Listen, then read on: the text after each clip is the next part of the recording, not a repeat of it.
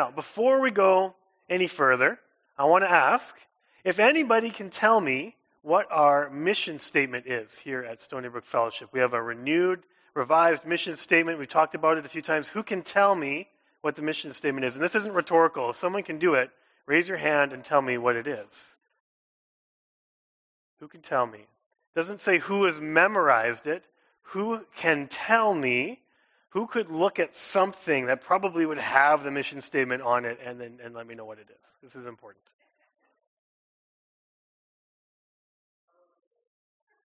You don't have a bulletin? Well, someone does. Someone's let, you can read and has a bulletin, right? Show me. Raise your hand. Tell me what it is. This is like, where's Waldo? You gotta try to read. No, you guys are not. You're not that fast this morning. Maybe we should get up and do a few exercises. I don't know. All right, Wes.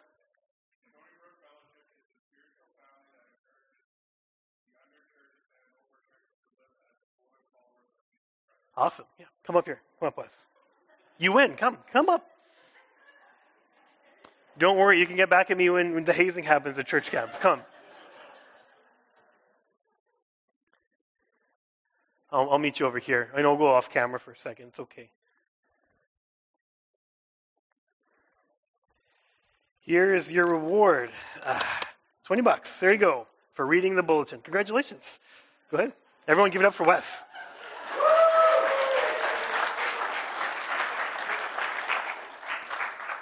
For the live stream, I did go off camera. It was legit $20, you know.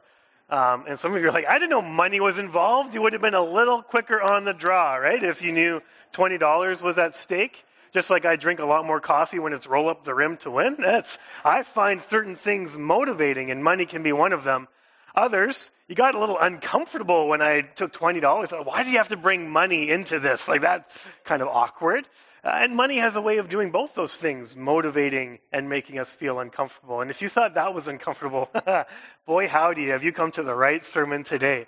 Because uh, we are going to talk about money. Uh, not because I go out of the way. In fact, I've shared with, with a number of people that as pastor, one of the things I don't want to do is go out of my way to talk about money. Uh, but if the Bible talks about it, then I want to be faithful to preaching what is in the Word. And in fact, when you read through Scripture, you'll find that money and material wealth and possessions come up quite frequently. Uh, my old senior pastor, I shouldn't call him old, former, he's pretty old too, uh, senior pastor Henry Ozerny has written a book called How Come There's So Much Month at the End of My Money.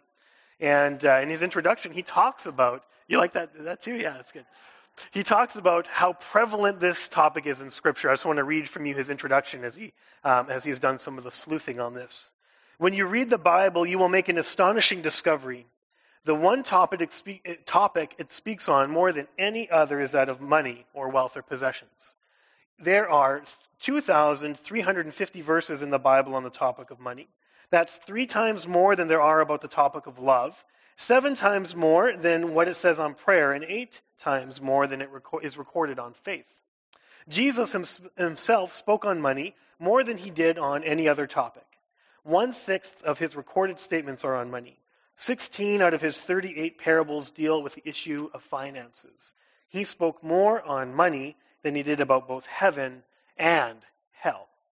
And so, if the Bible is going to interact that much with a topic, and Jesus is going to focus on it so much in his teaching, then we are not going to shy away from it either here at Stony Brook Fellowship as we continue to seek to preach biblically each and every week.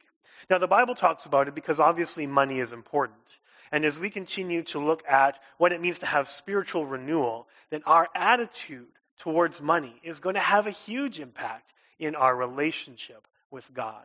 And that is the, the message that Jesus has for us and as we find his teaching in Matthew chapter 19. I'm going to be reading for you verse 16 to 29. So again, if you have your Bible with you, you can open up to Matthew 19 and follow along.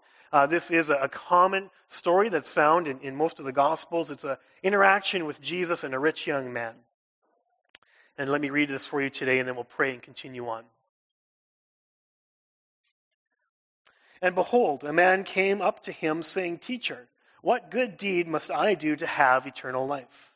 And he said to him, Why do you ask me about what is good? There is only one who is good. If you would enter life, keep the commandments. He said to him, Which ones? And Jesus said, You shall not murder. You shall not commit adultery. You shall not steal. You shall not bear false witness. Honor your father and mother, and you shall love your neighbor as yourself. The young man said to him, All these I have kept. What do I still lack?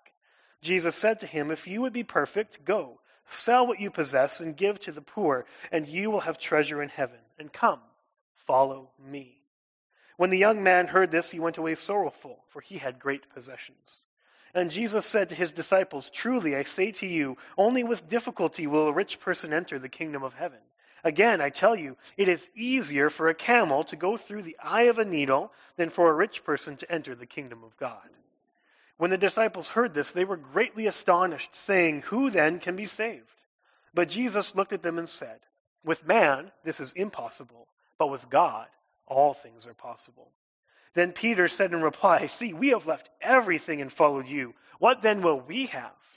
And Jesus said to them, Truly I say to you, in the new world, when the Son of Man will sit on his glorious throne, you who have followed me will also sit on twelve thrones, judging the twelve tribes of Israel. And everyone who has left houses or brothers or sisters or father or mother or children or lands for my name's sake will receive a hundredfold and will inherit eternal life. Please pray with me. God, it's a, it's a sore subject for many of us, this idea of money. And yet we also recognize the importance that is placed on this topic in your word. We know that your son went out of his way to teach on this topic time and time again. So, God, I do pray that no matter what our relationship with money is coming into uh, today, I pray that you would find in this group uh, people with willing hearts to learn. Father, we pray that again your spirit would be the, the guide that we need into your words of truth and uh, that we would humbly live differently in response to it. Amen.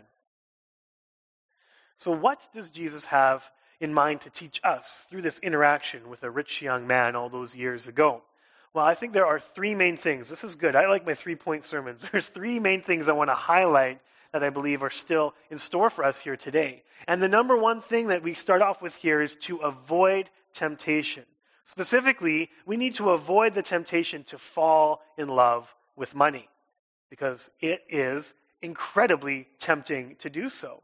In fact, this temptation is there for people whether they have money or don't.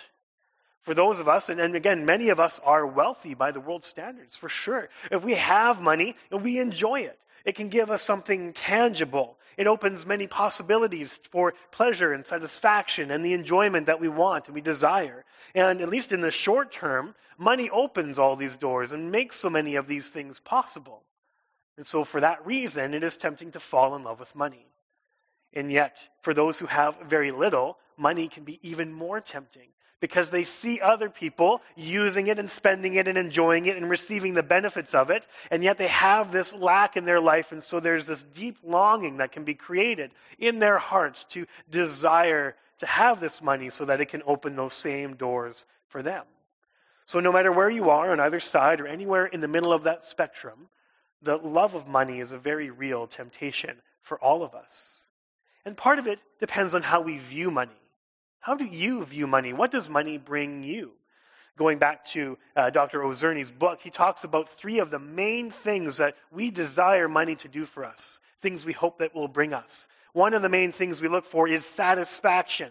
Money will give me what I need to be happy, to be satisfied. What we talked about with this temptation, it will allow us to take those trips that we so want to go on. It will give us the ability to buy our dream house with everything that we want or that new toy. And as you get older, like I have been doing, those toys get more and more expensive. And so money can just kind of continue to do those things that you want, to bring you that pleasure, to bring you that satisfaction. It's there to be spent, to be used, to be enjoyed.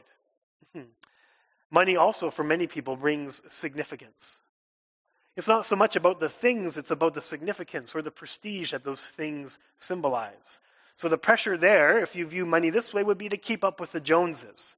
You want to make sure that you have enough money to move into that neighborhood or to make sure that, that your house is one of the nicer ones in that neighborhood. Or when so and so goes and gets a new car, you want to do that. Or you're seeking after that promotion at work. And it's not just about spending the money, it's about what you want that to do for how other people perceive you, giving you this significance. And, and a third main thing that we look for money to provide is that of security. And, church, this is me. I'm like, spend money? Why would we do that? Money is to be hoarded, to be saved, so that no matter what happens, I don't have to be afraid or anxious for the future because we have this nice nest egg. We've got this safety net of finances. And so, as Karen and I have had the opportunity to work through some premarital counseling with couples, one of the things we do is we see how do you view money? Because if someone is, views it for significance or for satisfaction, they want to spend, and another person looks to it for security, well, you know, that'll have a, a thing or two to say in a marriage relationship. But we all need to be aware of how we view money, because how we view it is also how we are going to find the love of money tempting. Oh, I just, I would love to have this thing so I could enjoy it. Oh, I'd love to be able to, um, you know, have season tickets to the Jets so I could stand around the water cooler and everyone would be jealous of me. Or, oh man, I just, I just, I'm so scared about the world and, and I just need to have that, that savings account or that, that retirement savings account be a, a certain level so that I can go to bed in peace at night. But the reason this temptation is so dangerous the reason it's spoken about, not just here by Jesus, but throughout Scripture, is because each and every one of these areas is an area that God wants to fill in your life. And when we fall in love with money, and when we look to our wealth and possessions to provide us with these things, it robs God of the opportunity to do what He wants to do. He says to each and every one of you, I want to be your satisfaction. I want to provide you with a fulfillment so deep that if you lose everything else in this world, you still have enough. God says, I want to give you significance because I loved you so much that I bled and died and, and laid down my life for you so that we could be together. How much more significance can we find outside of our identity in Christ? And God says to someone like me and many others who deals with anxiety, money is not what brings you peace. Money is not what helps you navigate an uncertain future. That is something that I want to do for you in, in my love and in my sovereignty. And so when we fall into the temptation of money, it's not just the money that's the problem. It's just that we get robbed of something better, of God providing these things for us the way that He desires to do so. And so we can now understand why the love of money is so dangerous. And Paul saw this, and he wrote to his protege Timothy in 1 Timothy 6, and he sees not only the, the love of money, but also some of the negative consequences of this pursuit. In 1 Timothy 6, verse 9, he says, But those who desire to be rich fall into temptation, into a snare, into many senseless and harmful desires that plunge people into ruin and destruction. For the love of money is a root of all kinds of evil. It is through this craving that some have wandered away from the faith and pierced themselves with many pangs. Now, I find it interesting. Paul doesn't say money is evil. So we're not trying to say that money itself or wealth or possessions is inherently a negative thing, but the love of money, the pursuit of money, that temptation for your wealth to give you what only God can give is something that will have disastrous consequences in your own relationship with God and your pursuit for spiritual renewal. Because the love of money leads to begin to replace our need for God. And as Jesus describes this to uh, the young man, or even to his disciples after his interaction with the young man, he goes so far to say that it is easier for a camel to go through the eye of a needle than it is for a rich person to inherit the kingdom of heaven. Now, this is, of course, an extraordinary uh, picture for us to have. It is something that is truly impossible. And Jesus says, yeah, it would be impossible on human standards and with human strength, but all things are possible with God.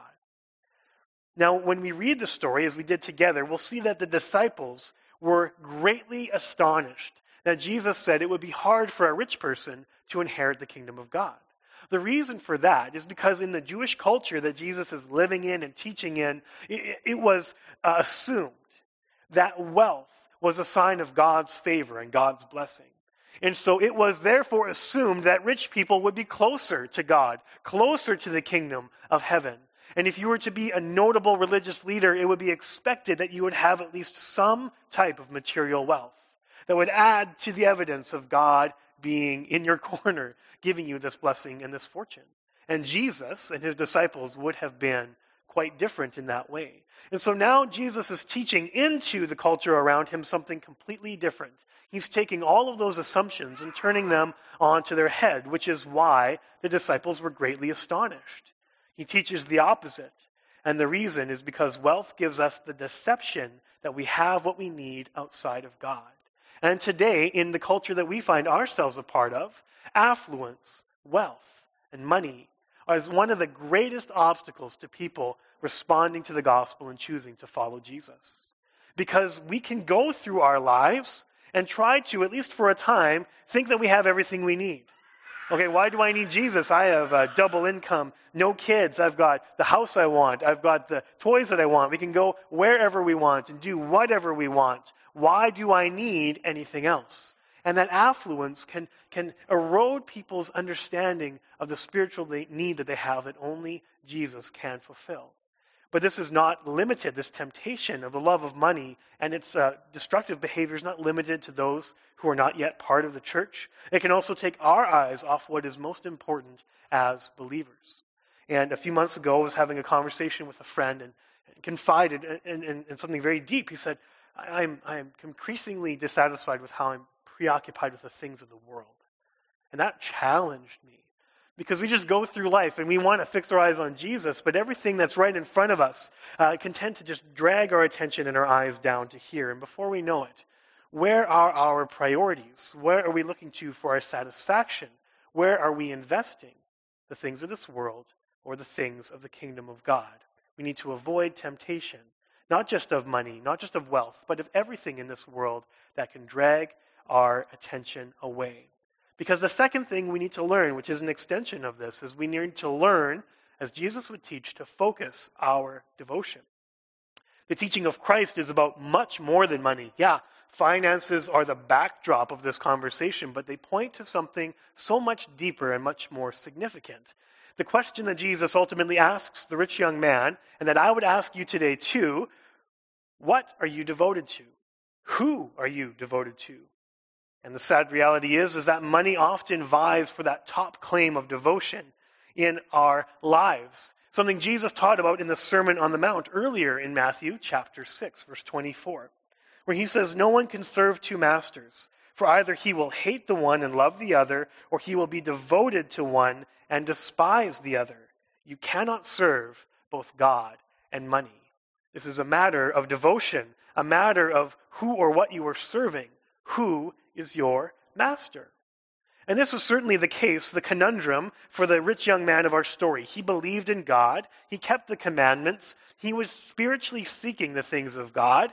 He wanted to have it all. But the question for him that Jesus posed to him was okay, I know you're, you're open. I know you're curious and you, and you want to have eternal life. But he stopped short of devotion. I want to draw our attention back to the story we read together and it starts by the young man asking Jesus, What good deed must I do to have eternal life? Which, at the outset, was an honest question for him, but it was the wrong question. And Jesus immediately, lovingly, uh, very patiently, just, just kind of redirects him. And he says, Why do you ask about what is good? There is only one who is good, referring to God, the one true God. He is perfectly good. There is nothing ungood about him, and he and he alone is like that in nature. So Jesus is saying at the very beginning, you're asking the wrong question. It's not a matter of being good enough or doing enough good things. You cannot earn your salvation. Instead, he says, keep the commandments, which to you and I might seem like just another way of dressing up this earning of your salvation. But I would say that Jesus understands, as well as anybody, that the only way to inherit eternal life, the only way to enter the kingdom of God, is to be in right relationship with Him. And at this moment in time, the, the only way to have right relationship with God was to keep the old covenant, to keep the law, to keep the commandments. And then when you did inevitably sin, you would have the sin offering, which for that time would be uh, something that would cover up that sin. But now, on the other side of the cross, Jesus changes everything. And the only way now for us to have right relationship with God is to acknowledge that on the cross, Jesus was the one true, perfect sacrifice that paid the penalty for all of our sins, for all people, for all time. And that through trusting in that sacrifice and trusting in his victory over death three days later, now we can have right relationship with God. Now we can enter that kingdom of heaven. Now eternal life is ours because of what he has done. And so even though it looks different here, it's because the conversation and the context is different. He's saying you cannot be good enough. Instead, you must be in right relationship with God. And then Jesus shows some of the fruit of what that would look like to keep the commandments. And he goes to the Ten Commandments, and he, he interestingly enough, he skips over the first four that focus on a relationship with God, and then he talks about commandments five through nine, which really dwell on how we treat one another. He says, This is what your life should look like. And then, why five through nine? What's commandment number 10? Does anyone know what the 10th commandment is? Do not covet. So, what Jesus is saying is important, but what he is not saying is equally important. He knows this young man's weak spot. He knows the commandments that he has kept and the one that he hasn't. He knows that he has fallen for the love of money. And so the young man says, I've, I've kept all those commandments. What else do you want me to do? What do I still lack? And again, I think there's an honest spiritual question here. He knows that there is something missing. He knows that he doesn't have everything that God desires to have, to give him. And then Jesus has another interesting response. If you wish to be perfect, go, sell what you possess, and give to the poor, for you will have treasure in heaven, and come, follow me. Perfect is an interesting word. We need to clarify that a little bit to understand what Jesus is saying. In Greek, that word for perfect is telos, and it means to be mature, to be fully developed, to be brought to completion. The picture we have is, is, is, when you're thirsty and you put a cup on the counter and you fill up that cup. And to be perfected would to be filled to the brim. Filled to the brim. Which is different than the way we think of perfect, which is more along the lines of, oh, I have this math test and there's 10 questions, and the only way that it's perfect is if I get 10 out of 10. There's no mistakes, no blemishes. That's perfection. Not the type of perfection Jesus is talking about. He says to the young man, if you want to be brought to completion by God, if you want to be filled with the things of God, if you want to be spiritually mature, sell everything you own and give it to the poor and come follow me. And he couldn't do it. That was all that he needed to do. There was the promise of eternal life, of the kingdom of God, of, of heavenly treasure, and he could not do it because he was more devoted to his wealth than he was to the things of God. In that way, he was not full, he was not completed. He was, as you and I are apart from Jesus, imperfect. So the answer now is not to be so worried about all these other things that vie for our attention or priority in our life. The answer then is to focus our devotion primarily, solely on Jesus. And when we focus on Him and we're devoted to following Him, I truly believe everything else will find its proper place underneath. We need to focus our devotion, which is also a huge part of our mission here at Stony Brook Fellowship. One of the reasons I wanted to pay Wes 20 bucks because he wanted to share this mission statement. He says, We are a spiritual family that encourages the underchurched and overchurched to live as devoted followers of Jesus Christ. This is what we want to do. This is what we want to encourage one another to do because living a devoted life is incredibly hard to do on your own. It is designed to be done and walked through in community, like we have right here, a spiritual family. And so we set up some groups. We want to be, we want to be intentional about this. So we have our fellowship groups, our small group ministry. We have our discipleship groups, which are groups of three or four uh, men or women that can dig even deeper into certain conversations in that setting. We have these spiritual friendships we talked about last week, where this doesn't all have to be kind of contained to a program or a ministry. We just want to do life together and encourage, and encourage each other along to just challenge and to, and, and, and, and to cheer on as we want to be devoted to Jesus Christ. Because devotion is not easy. It means giving everything in your life to Jesus. If you want me to define what devoted looks like, it means like taking your entire life, every single area, and handing it over without keeping one or two things back. That's not devotion. That is exactly what the rich young man was trying to do.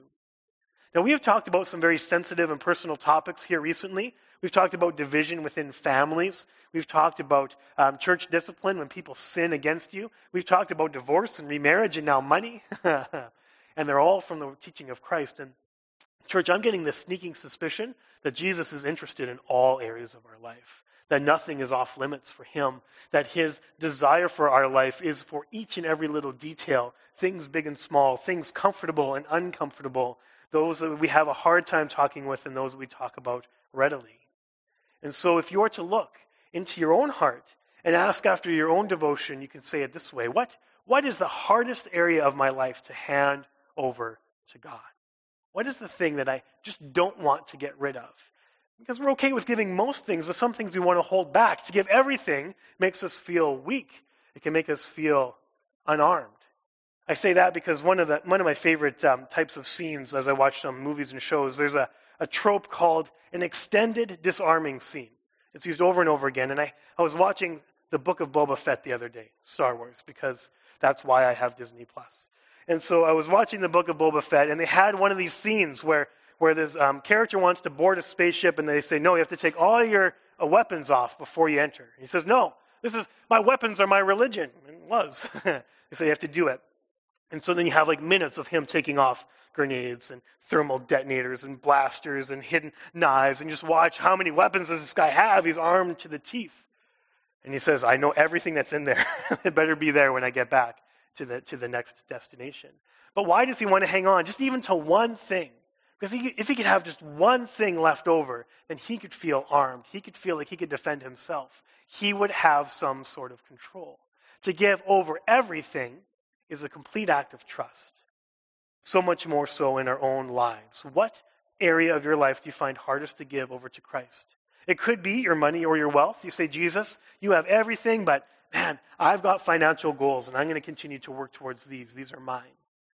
It's very often your sexuality where you say, okay, money's not a big deal to me, but, but my sex life, that's as personal as it gets. You have no business there. We hang on to it. It could be your kids. In one breath, we could say, oh, God, this is such a blessing uh, to have these children, but now I'm going to parent them and raise them in the way that I see fit. Or it could be your career, where you say, you know, everything else that happens with family and at church, that's good, but when I clock in, then I'm going to act in such a way that's in my best interest. And for you, it could be something completely different. What is the temptation that we hold back that does not allow us to completely focus our devotion on Jesus? So, yeah, we've got a lot of challenges ahead of us when it comes to, to wealth. We need to avoid the temptation of loving money. We need to focus our devotion solely on Christ, and so that our possessions don't become something that is vying for that devotion.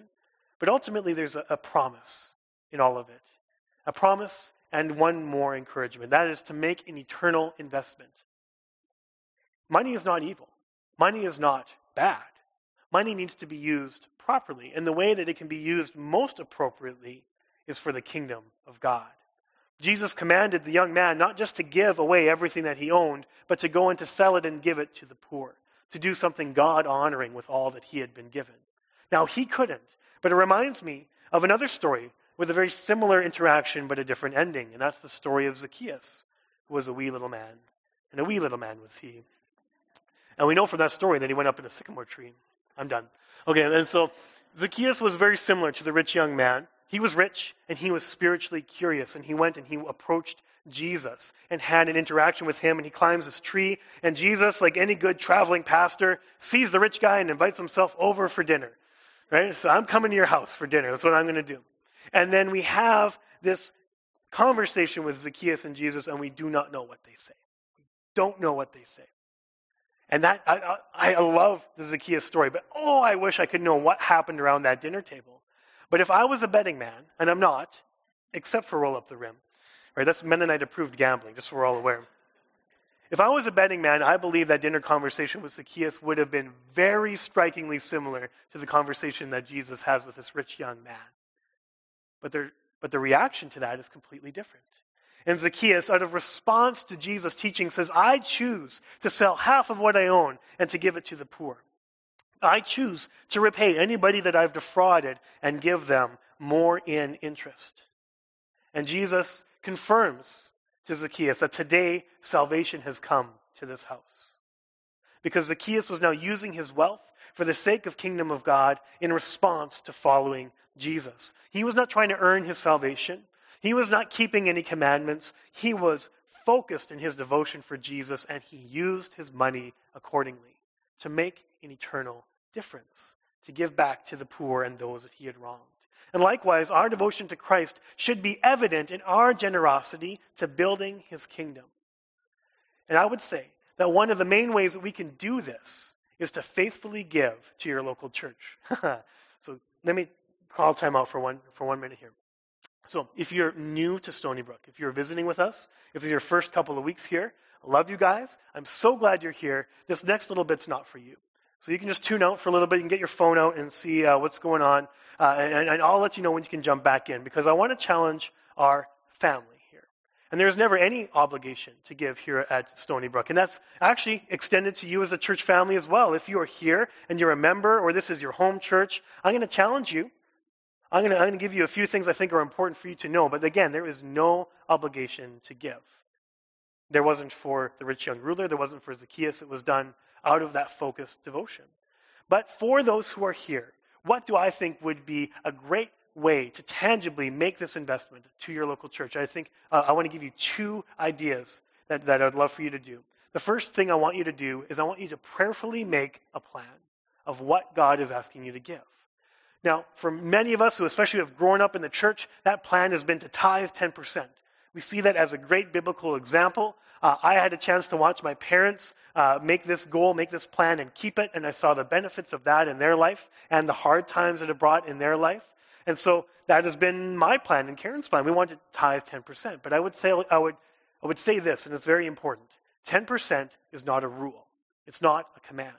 And I know there are some of you, and you're thinking, man, uh, I, I'm just I'm a young adult and I'm just getting a, a job and an income for the first time, and 10% seems impossible.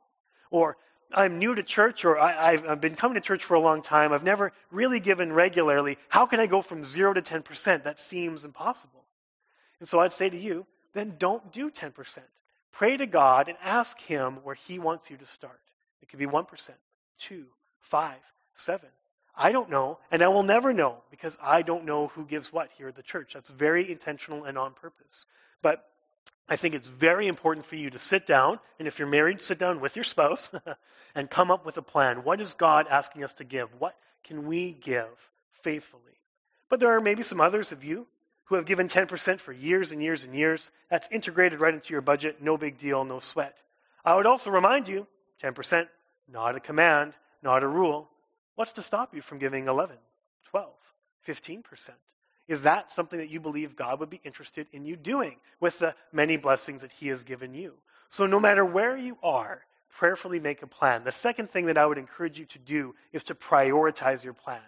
The Bible would say we, we need to give our offering to the church, to the kingdom of God, as our first fruits. Because there is this other temptation if we don't have a plan or if it's not prioritized, if we just come to the end of the month and see what's left over to give, well, so many months are going to get away. Oh, it was a crazy month. There was some unforeseen bills, and uh, we went out to eat a few extra times, and, and so and so needed my help, and now I, I wanted to give this much, but I don't have that left over. But Scripture says, no, when it comes to giving to the kingdom, it is good to give as first fruits. One real practical way you can do this, something that helps me, is uh, as I use a pre-authorized debit because I forget things all the time. and so the only way that I can ensure that this is going to come out of my first fruits is when I go and I, I, I, fill out the form and I give it and I say, okay, the first of every month, this is what I want to make sure goes to the church before anything goes anywhere else. And so if that's of interest to you at all, you can talk to Lisa, who's our, our secretary. You can talk to me. Uh, but that's just one way in which we can practically prioritize the plan that we've committed to giving to God and to the church. Now, what happens when your money gets to the church? Well, I would say that as a, on behalf of the leadership at Stony Brook, our commitment is to steward the funds that you have given us and use them for God's kingdom work. Now, I love, I love the fact that this is the first time I've talked about money in my two and a half years here. And I love even more that I can talk about money when we have been in such a financially solid position. Last year, thanks to your generosity, we had more funds donated to Stony Brook than any other year in the history of this church. And I want to say thank you. You have been faithful and generous. You are faithful and generous, and I know you will continue to do so. So, this is not a finger wagging sermon. I want to say thank you and acknowledge your generosity that you've already been committed to showing. But what has been interesting is we had so much money left over that we needed to sit down and think, huh, what are we going to do with these funds? Because they can go a little further than just paying the rent or keeping the lights on or paying the salaries, though I think all of those are fairly important, and I thank you for them as well. Well, what can we do? And so, one of the things we talked about as leadership is our desire to spend more and more of a percentage of our money towards missions and ministries. So that when Dallas and Tara come and they give an update, that we know, yeah, we can give them more financial backing as a church because of your generosity. And that when we see the youth do their programming, we know that, yes, we were able to increase their budget because of your generosity. And these are the things, the mission and the ministries in which we really see that eternal investment at work. So thank you for doing that. And I want to continue to encourage you to be generous because it will only open more and more doors for those priorities. But as much as I think giving to your local church is important, okay, time out. Everyone who's, uh, who's been tuned out the last few minutes, you can come back in. This is for you now, okay? So join me, everyone. Uh, as much as giving to your local church is important, never limit your gener- generosity solely to the church. Don't give only to the church. I would say, above and beyond whatever your plan is that you've prioritized, that God's asking you to give, ensure that you're generous in other areas. To give to missionaries, both long term and short term, especially those students that are going on those missions trips and a letter comes in the mail. Make sure you're generous to give to them. If they want to do camp ministry, uh, make sure that there's still something left over to give so we can support the different food banks uh, and meet the very real physical needs that are at work in our community. Make sure that you're creative in giving gifts to friends and family members, not just on their birthday, but just because, to encourage them. Be creative in your generosity. Don't limit it to the church. All of this can be done with a generous and giving spirit. All of it can be significant ways, even the small ways, in which we make that investment into the kingdom of God. And yes, that is a challenge, but Jesus gives a promise with it. He says, Your return on investment will be invaluable will be priceless, will be more than you could ever imagine. There's a tremendous promise attached to the commandment you give up your earthly treasure, and you will receive heavenly treasure. And when we focus our devotion on Jesus, He requires us to give everything to Him, and then He turns around and gives you more. We give everything to Him, and then He gives us more. Now, Peter gets a little bit worried about all the things that he's given up. He says, Jesus, we've given up everything to follow you. What will we have? And sometimes I feel like Jesus could come down pretty harsh here on Peter, but he doesn't. He encourages him. He makes him, and by extension us, a promise. As we pick up in verse 29, and everyone, everyone who has left houses or brothers, or sisters or father, or mother or children, or lands, or wealth, or possessions, or money, whatever you want to put in there, for my name's sake, will receive a hundredfold and will inherit eternal life. We give up everything and then we get more. Store up your treasure in heaven because it is so much more valuable, a hundredfold more valuable, according to Jesus in this teaching. I love the way he puts it in the Gospel of Luke. Just one last passage as we wrap up here. Luke chapter 12, verses 33 and 34. Jesus teaches to sell your possessions and give to the needy. That sounds familiar. Provide yourselves with money bags that do not grow old, with treasure in the heavens that does not fail, where no thief approaches and no moth destroys. For where your treasure is, there your heart will be also. So invest in the kingdom. Sell what you have, give to the poor, invest, make a plan to give to the church and elsewhere. Focus your devotion, for where your heart is, there your treasure, or where your treasure is, there your heart will be also. And return on investment will be incredible. It does not fail. It cannot be taken away. And this takes faith. We can see our earthly treasure. We can enjoy our possessions. Dare we give up what we can hold for something that we cannot see? That's the question. Dare we give up what we can hold for something that we cannot see? And yet, as the music team comes back up, I want to share with you one of my favorite quotes, and I've shared this before. I think it's appropriate. This is uh, Jim Elliot, who lost his life doing mission work. He says this He is no fool who gives what he cannot keep to gain what he cannot lose. So trust me, the math adds up. The promise is greater than the command. What we lose is far less than what we gain. So we renew our use of money by avoiding its temptation, looking to God for our satisfaction, our significance, and our security by focusing our devotion on Jesus and giving area, every area of our life to Him, including our wealth, and by making an eternal investment, giving generously for God's kingdom, and placing our hope in heavenly treasure that will never fade. Let's pray once more. God, you have been generous to us, not just in the things you've given us here, but in the, the gift you've given to us through your Son Jesus, this gift of eternal life. And as we approach Easter, we are more and more focused on what that cost and what that gave. So, God, just knowing the heavenly riches that we have been given and readily inherit, God, I pray that we would be freely generous with the earthly riches that we have here, that we would make that eternal investment, and that we would watch you use it and multiply it draw other people closer, closer to you. Amen. Well, uh, thank you for sticking uh, with me on what is a sermon on a topic that maybe you weren't hoping or expecting would come up this Sunday morning. And I'm looking forward to not talking about money for another two and a half years. Uh, but there are some, I think, very practical steps we can take. And so I do want to leave you with a few action steps to consider as you go from here. Uh, I think it would be really good for you to look and do a little introspection to know how do you view money? What does what does it you hope that it brings you? Is it satisfaction or significance or security? And when you understand that, then pray to ask God to f- provide this for you instead. And I think really you will find a lot of freedom when you're able to do that. The second thing, when it comes to focusing our devotion, what area of your life are you holding back from devoting to Jesus? Where it's like, yeah, you can have everything but this. Uh, not only do I want you to pray to give that over, I really want you to uh, tell somebody you trust, this is my struggle, and this is what I'm seeking to do. And I think bringing a trusted person into that circle will help you focus your devotion. And the last thing, in line with some of the things we talked about, is uh, making this eternal uh, investment, is to uh, make a plan to invest in the kingdom of God. Sit down and with your spouse, what does God want me to do? What is He calling me to give?